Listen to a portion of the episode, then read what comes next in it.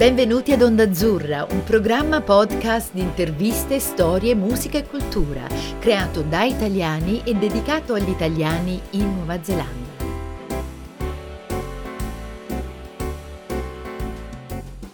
Benvenuti a questa nuova serie di Onda Azzurra che si chiama Comité nel Mondo. Io sono Simona Fabrizi, sono una dei consiglieri del Comité Nuova Zelanda e mi occupo anche della commissione di lavoro su cultura e italianità. Fino ad ora gli episodi di Onda Azzurra sono stati prodotti esclusivamente in lingua italiana, ma da questo punto in poi, di volta in volta, a volte, non esclusivamente, potremmo anche lanciare degli episodi in lingua inglese, e questo è proprio uno di quei casi. Vorrei ringraziare innanzitutto gli sponsor per questo episodio, che sono sia il Comité che anche il Ministero degli Affari Esteri e della Cooperazione Internazionale, per questa nuova miniserie chiamata Comité nel Mondo.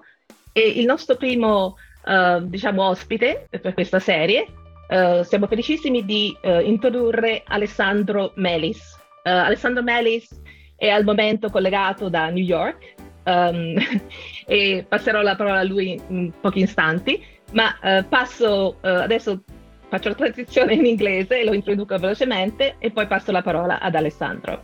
So Alessandro Melis is an inaugural IDF Foundation Endowed Chair and a professor of the School of Architecture and Design.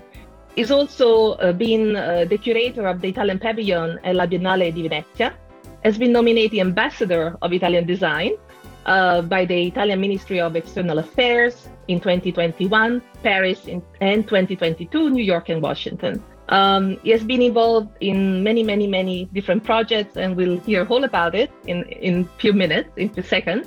And importantly, he has had an appointment at the University of Auckland up until recently, and this is the connection of Alessandro with New Zealand, and part of the reason why we were able to make this connection today, and we're fortunate to be able to have him as our first guest in this inaugural episode of the series Comité nel Mondo.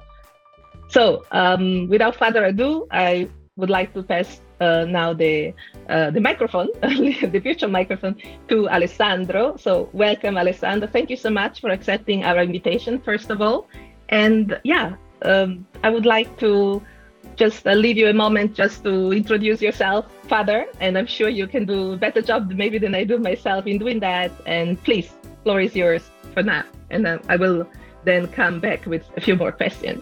Thank you. Well, thank you very much, Simona. I'm delighted to be here and also honored. So thank you for inviting me. Thank you for having me today. It's a special day for me because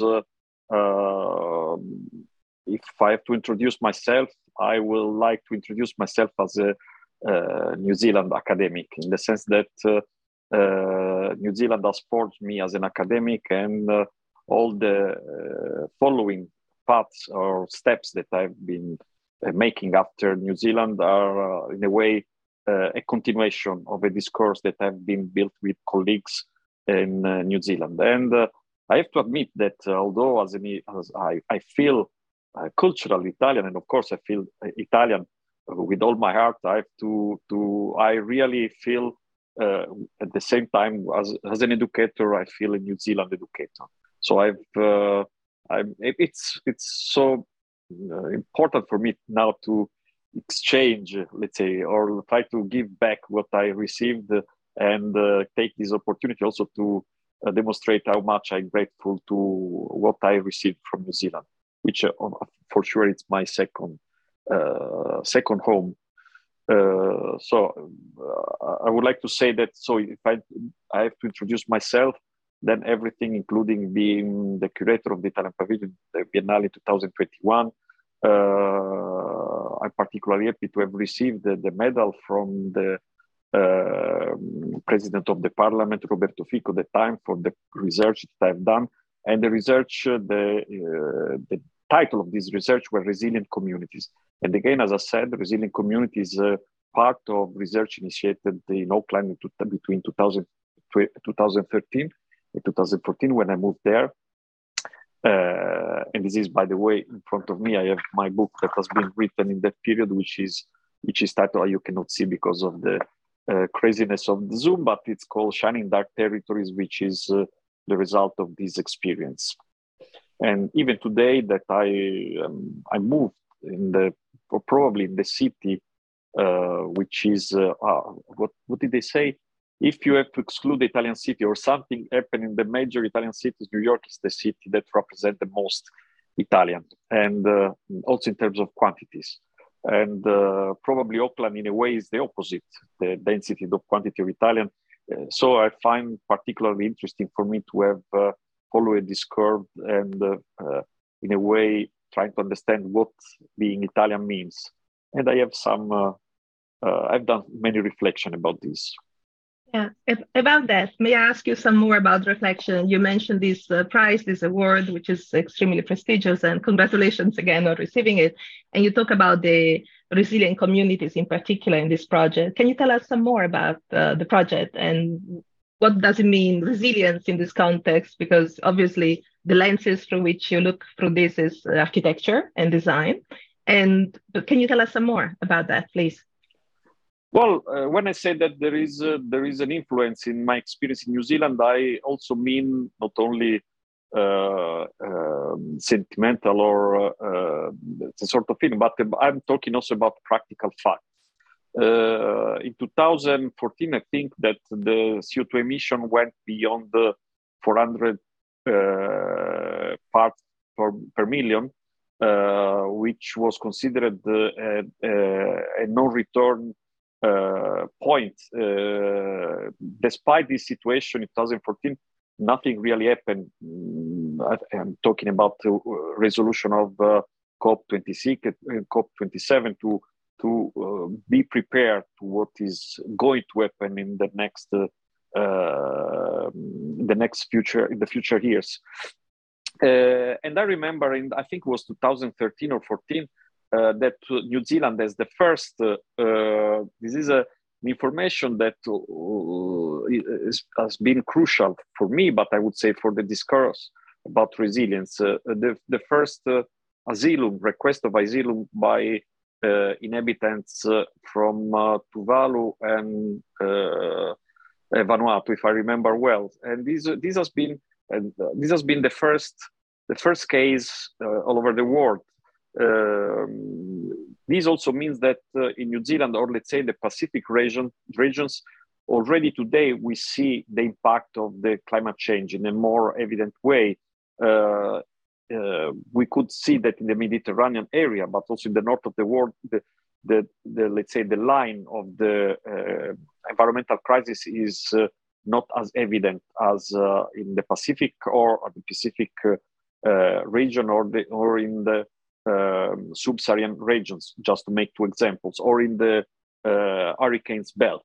So what I'm trying to say is that when you come, maybe it's less evident if you are born in New Zealand, but if you move from Europe to New Zealand, or if you move from, let's say, one of these areas that are more, let's say, protected by environment and move in the other area of the world where this is different, you start understanding the difference between sustainability and resilience, in the sense that of course, we have to consider how to reduce our impact on the environment. But at the same time, we need to be prepared to changes that are very frequent and also extreme. So in a way, we could say that in an environmental and architectural terms, in urban studies, resilience is very close to the adaptation capacity terms. So we are at the end of the story, what we are saying is that we have to consider how to reduce our impact on this planet, but we have also to consider at the same time how we can survive through this journey that will be a journey that will represent not anymore by the fact that we design a city for a future scenario, but we have to design city highly considering the fact that the scenario will change constantly every year in a more extreme way, and in most of the cases in unexpected ways. So we also have to become more technical as an architect, as a planner. We also have to abandon ideas of deterministic idea of what is planning, and we start rethinking in a radical way what is planning. Then, you know, if you think also about simple things like the fact that 90% of the handbook about climate resilience. They speak about the fact that the sun moved to south. You immediately, when you go to New Zealand, you immediately perceive that there is something wrong there. There is something that doesn't allow us to understand the complexity of the world. Every morning when I was waking up and I was seeing that the sun was moving down to north, I was sure that something is wrong in the way we design, because we need to embrace, especially considering that, let's be honest, that the majority of the decision making take place in the north of the world. So if the north of the world is not able to understand complexity and diversity, or variability and redundancy, which are two terms that belong to my research as a consequence to the relationship between biology of evolution and architecture, which is the core of my research, I think that we will have problem if we don't understand this complexity. And all what I said, I don't know if it's clear or not, because of course it's a very complex discussion and I don't want to be too specific, but it's also, it was exactly the contents and the topic of the Italian pavilion. And this was also the reason why I invited my former colleague from the University of Auckland to be part of this exhibition, with the exhibition that I would say is probably, in terms of dimension, probably one of the biggest presence of New Zealand at the Venice Biennale. Fantastic. And I'm particularly proud of this. Wonderful. So there is a lot of things that you gave us, a lot of different things to elaborate on.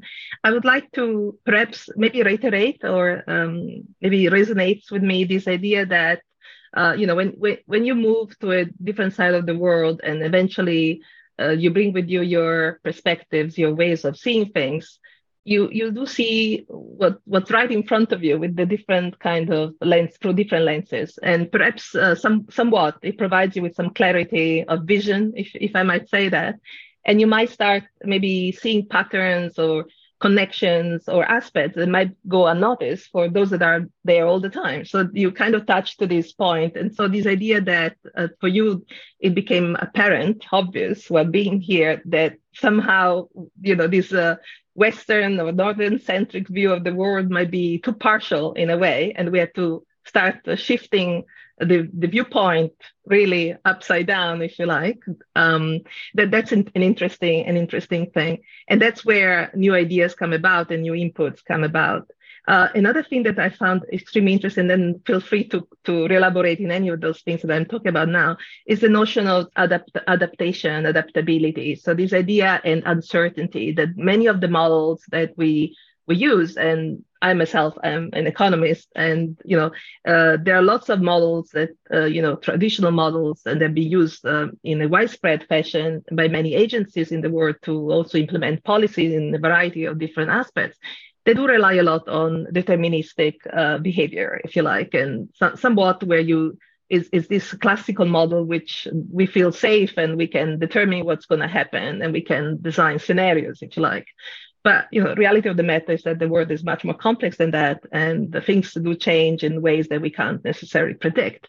And uncertainty comes in forms not just of risk, but ambiguity. So, these unpredicted patterns, something that, as you were saying, we're experiencing a lot of. So this complexity and this challenge that we're confronted with are changing, the way in which we need to adapt and face those challenges, such as climate change, resilience. So I would like perhaps, if you can elaborate some more on this aspect. I think that's something that I find very important, and I'm sure many of our listeners will be interested in,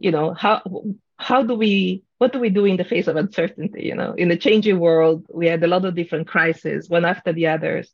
So what is your work kind of taught you that one could do, or what should we do better, if you like, perhaps?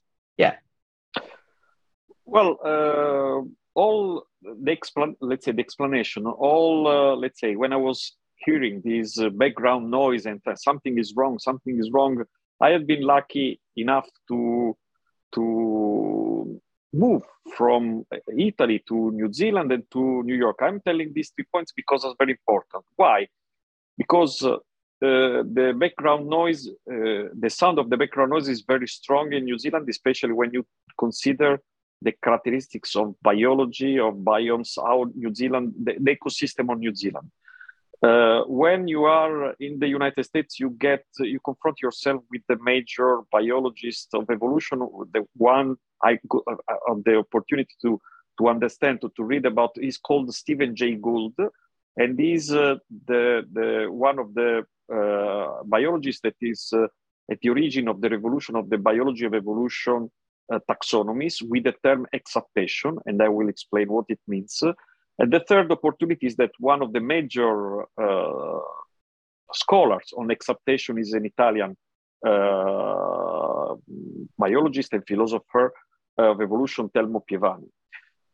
So it's interesting that, again, also in this case, you need to use associative thinking and diversity of culture to link together these dots and discover that the problem of urban planning is that we didn't change our taxonomy as much as biology said. So we can learn and we can have, how can I say, we can consider the heuristic value of biologists. I could say the same about economy and architecture, because now we are talking about in architecture very often about life cycle assessment, but life cycle assessment at the end of the story is a very late transformation of the discourse about circular economy that took place in economy a long time before life cycle assessment. So there is an importance. So what is exaptation? Because this is more important. Again, this was the background to clarify that again. Diversity of knowledge of this context is very helpful in this moment. Exaptation was, let's say, is the definition that describes the major evolutionary revolution in evolutionary biology took place in the 80s. And it describes a mechanism of natural selection, which can be described like this. We thought that all the transformation of organisms to adapt to the transformation of the environment were somehow deterministic transformation, in the sense that my hand becomes an hand because the hand needs to respond to specific cues, which is taking things, feeding, etc., etc. So in the late 80s, we realized that this was not the case, or was not only the case, that there is another case, there is another mechanism which is as important as the previous one, but is extremely important in case of crisis.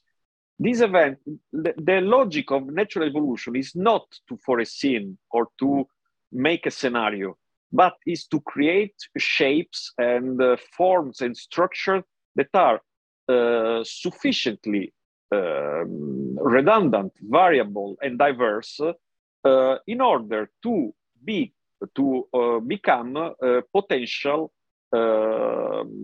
reservoir of possibilities in case something happens and it's not possible to design for that specific event. In a way, what we are saying is that creativity is the key of is the key instrument of resilience, or if you want, is the modality, the emergency modality of humans in this sense. And the paradox is that we have always designed cities thinking that intentionality or functionality in architectural term, was the main driver. And we also have, if you want, also criticized a lot the idea of designing without purpose. Now we know that we have done this for 2,000 years, and we know that biology of evolution is telling us that this is wrong, and this is the reason why we have problems, because with the modern cities, for instance, we have tried to design a city for a scenario that we are certain was going to be there, and this scenario didn't happen, and this scenario, or let's say this scenario lasted less than 50 years, a scenario that was thinking that, oh, the future is the industry, related to the industrial revolution, the transportation revolution, and the organization of the policies and the states and the economies in a certain way. All these fall down very quickly, very quickly. And now we are thinking if we can design another scenario that responds to that, to a different idea. And this is the mistake. This is the mistake because biology evolution is telling us that we don't have to design a scenario. We need to develop instruments that can become useful or, let's say, functional, not as to respond to uses of the scenario, but to facilitate functional cooptation. So this is what I think is the key of resilience, or what is the, let's say, the innovation that we have to bring into architecture, or let's say in all the design activities. So especially in moment of crisis, this modality, which is at the origin of creativity, is very important. Unfortunately, this goes in the opposite direction of the arrogance of humans, that they think they are, let's say, in a way, they control the order, the idea that there is a progress in evolution of intelligence. All these prejudices, which are, according to Stephen Jay Gould, reification. So reification, Stephen Jay Gould says, are this paradigm that at a certain moment, because the taxonomy becomes so rigid, we think they are existing, they are there, even if they are completely invention that without any scientific or evidence. Now we have to rethink our taxonomies, and I think that as an architect we have to learn a lot, especially, but of course, from hard sciences like biology, genetics, paleoanthropology, and physics. This is, let's say, our goal. Fantastic. Thank you so much. I think we will definitely come back to some of those thoughts, but perhaps this is the moment where we do a little intermezzo, as they use it to call it in Italian, a little break. And for that, I chose to actually a song, which seems appropriate, given we are connected with New York after all. There we go.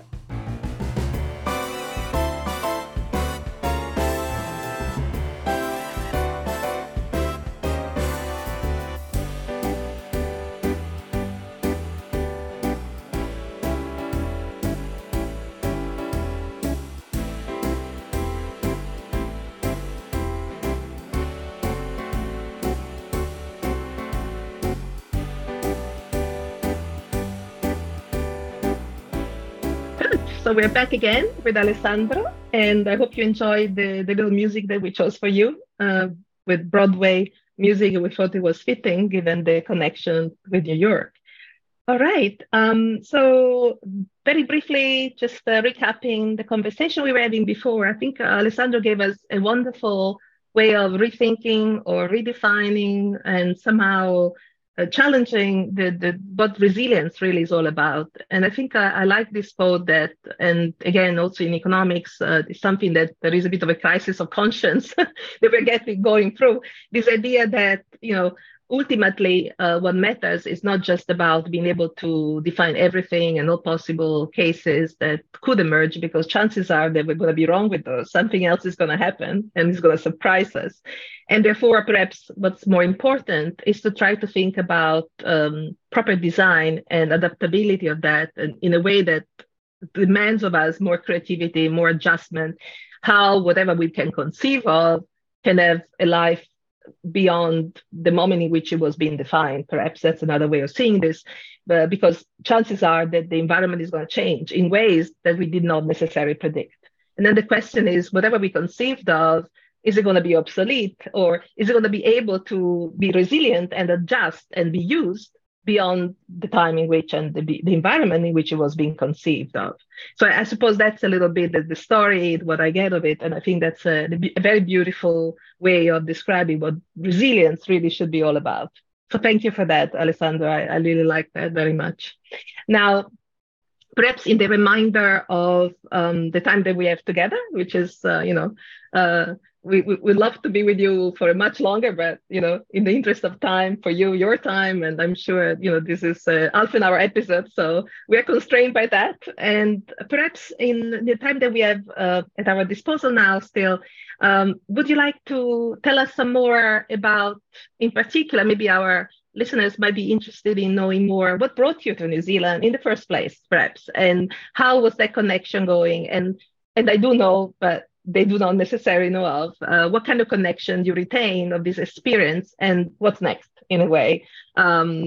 Any plans to come back, any ongoing projects, anything that perhaps, you know, you learn from New Zealand or New Zealand learn from you, and what's in store for the future, and, you know, what are your projects going to be like also? So this is kind of different questions. Feel free to answer them in any order that you wish.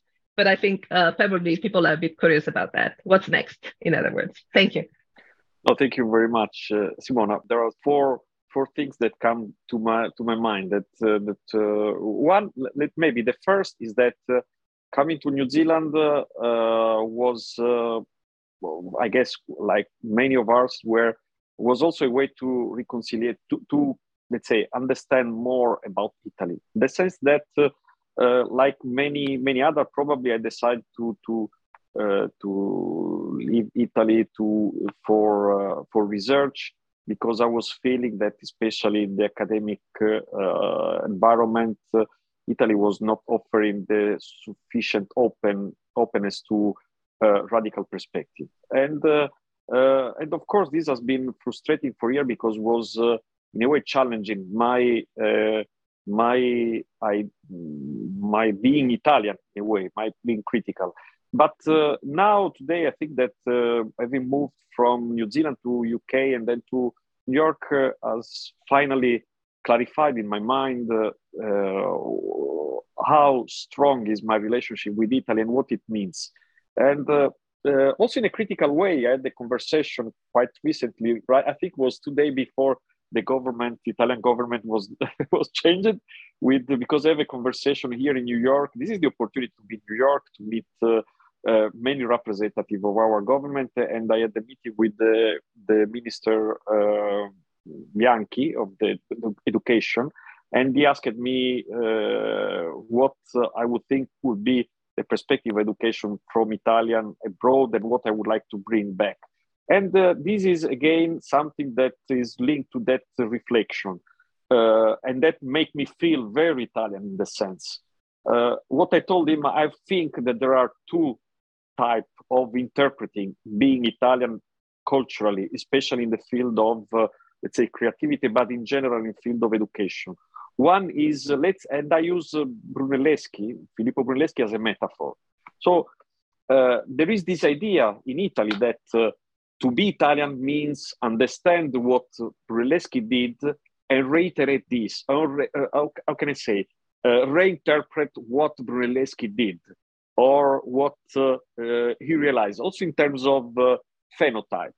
But there is another part of Italian that think that the most important thing of Brunelleschi was the capability to make a revolution and to bring people from a world that was the Middle Age world to a new world that was the world of Renaissance.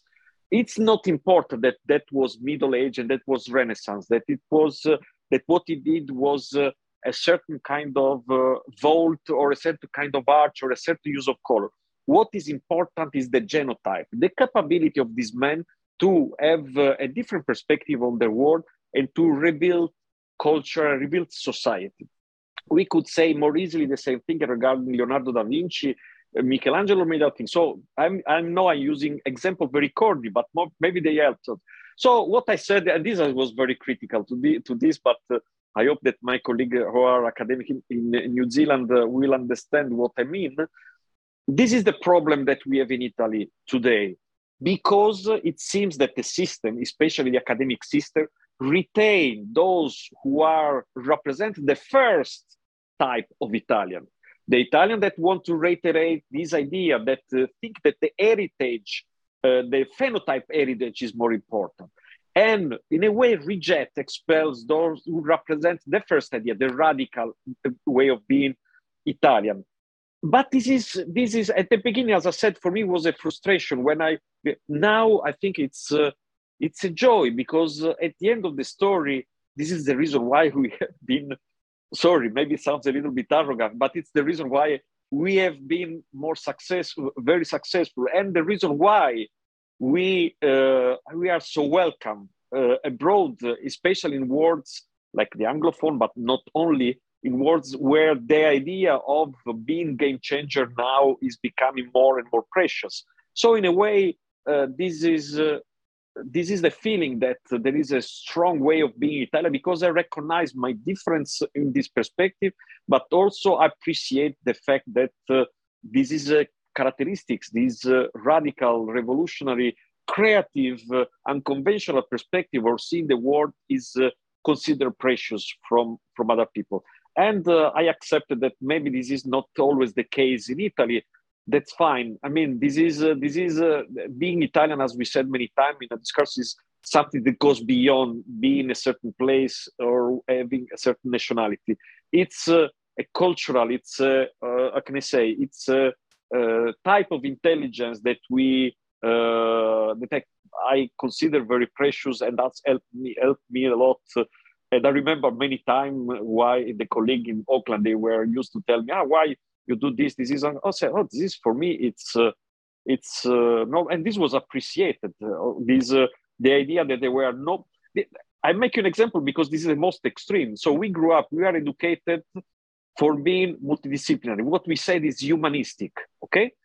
Then we realized that when you go in the university, we build the ICAR system, the specialization, which is the opposite. Why? And when you present your title, the title are important only if they are in your field of research. While abroad, where, you know, there is not this continuous reference to humanistic and multidisciplinary, is exactly the opposite. When they find someone who has a multidisciplinary perspective, this is like Christmas. This is like a joy.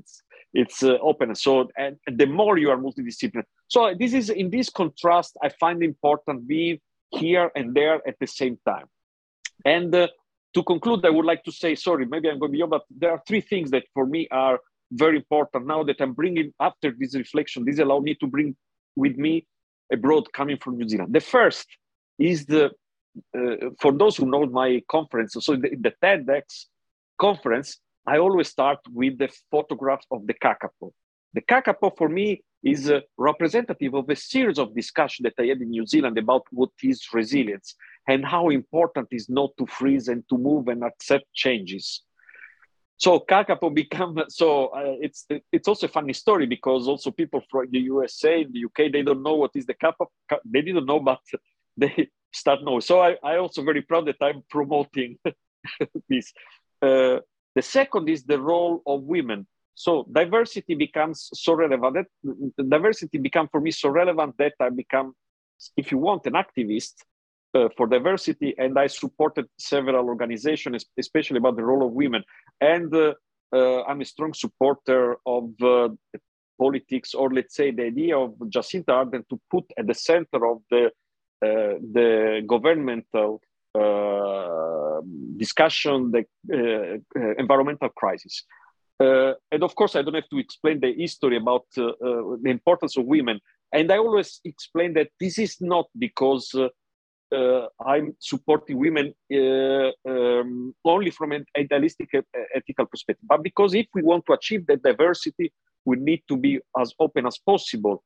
And women, for me, they just represent the first step towards diversity that cannot even be binary, according also to Stephen Jay Gould. So this is just the first step. We want to go beyond the idea that there is a distinction between women and men, and we're going to even go beyond the human and non-human definition, or even living and non-living, like niche construction definition. But this is something that you learn when you go to New Zealand. The last thing, the opposite, maybe one of the negative aspects that I lived in New Zealand, but that been an example. The reconstruction of Christchurch for me has been very important. I've been collaborating because I was the director of the so-called Studios Christchurch in 2014. And I see it's a little bit of criticism of the politics of John Key before, and this is corroborate my position. The idea that in that moment, in a country like New Zealand, has not been able to change the paradigms and think that this was an opportunity that has been lost. I'm sure that today, New Zealanders will act differently. I'm sure, because in the marginality, in the ports like New Zealand, like apparently distant or marginal, there is the possibility to understand the change more rapidly and be more effective. So this is an idea that I'm bringing with myself, that also New Zealand from Christchurch to today has changed a lot in a positive way. Sorry if I took too much time. No, don't be. And that's fantastic way for us also to conclude. And in a way, I would like just to resonate again a particular aspect, what you said before, that, you know, being an Italian beyond the heritage and the usual suspect, in a way, this is kind of force of nature of disruption and being able also to rebel and change and adapt to the change and somehow be a little courageous and brave sometimes in the face of, you know, trying to keep things business as usual, but sometimes the disruptive forces can achieve more, and rebelling against what's known, what's safe, what's comfortable might be the way forward for a better future. So perhaps this is where we can maybe in a nutshell maybe summarize that this idea that accept the change, adapt to the change, and be the force, the agent of change in many ways, right? And drive that change. So I think on that note, I should really thank you once more, Alessandro, for a fantastic contribution today to this inaugural episode of the new series, which, as I mentioned, is Comité nel Mondo, and from part of the Onda Azzurra programs. And thank you so much once more for being with us. And I hope you enjoyed the episode, and you will return for some more. Really so thank you so much again. Physically there in New Zealand. Yeah. We look forward to seeing you back here. Bye. Thank you so much, Alessandro, once more. Thank you. Avete ascoltato Onda Azzurra, la voce degli italiani in Nuova Zelanda. Vi ricordiamo che potete trovare tutti gli episodi sul sito ondaazzurra.podbean.com e su Spotify, Apple Podcast, Google Podcast o sulle vostre piattaforme preferite.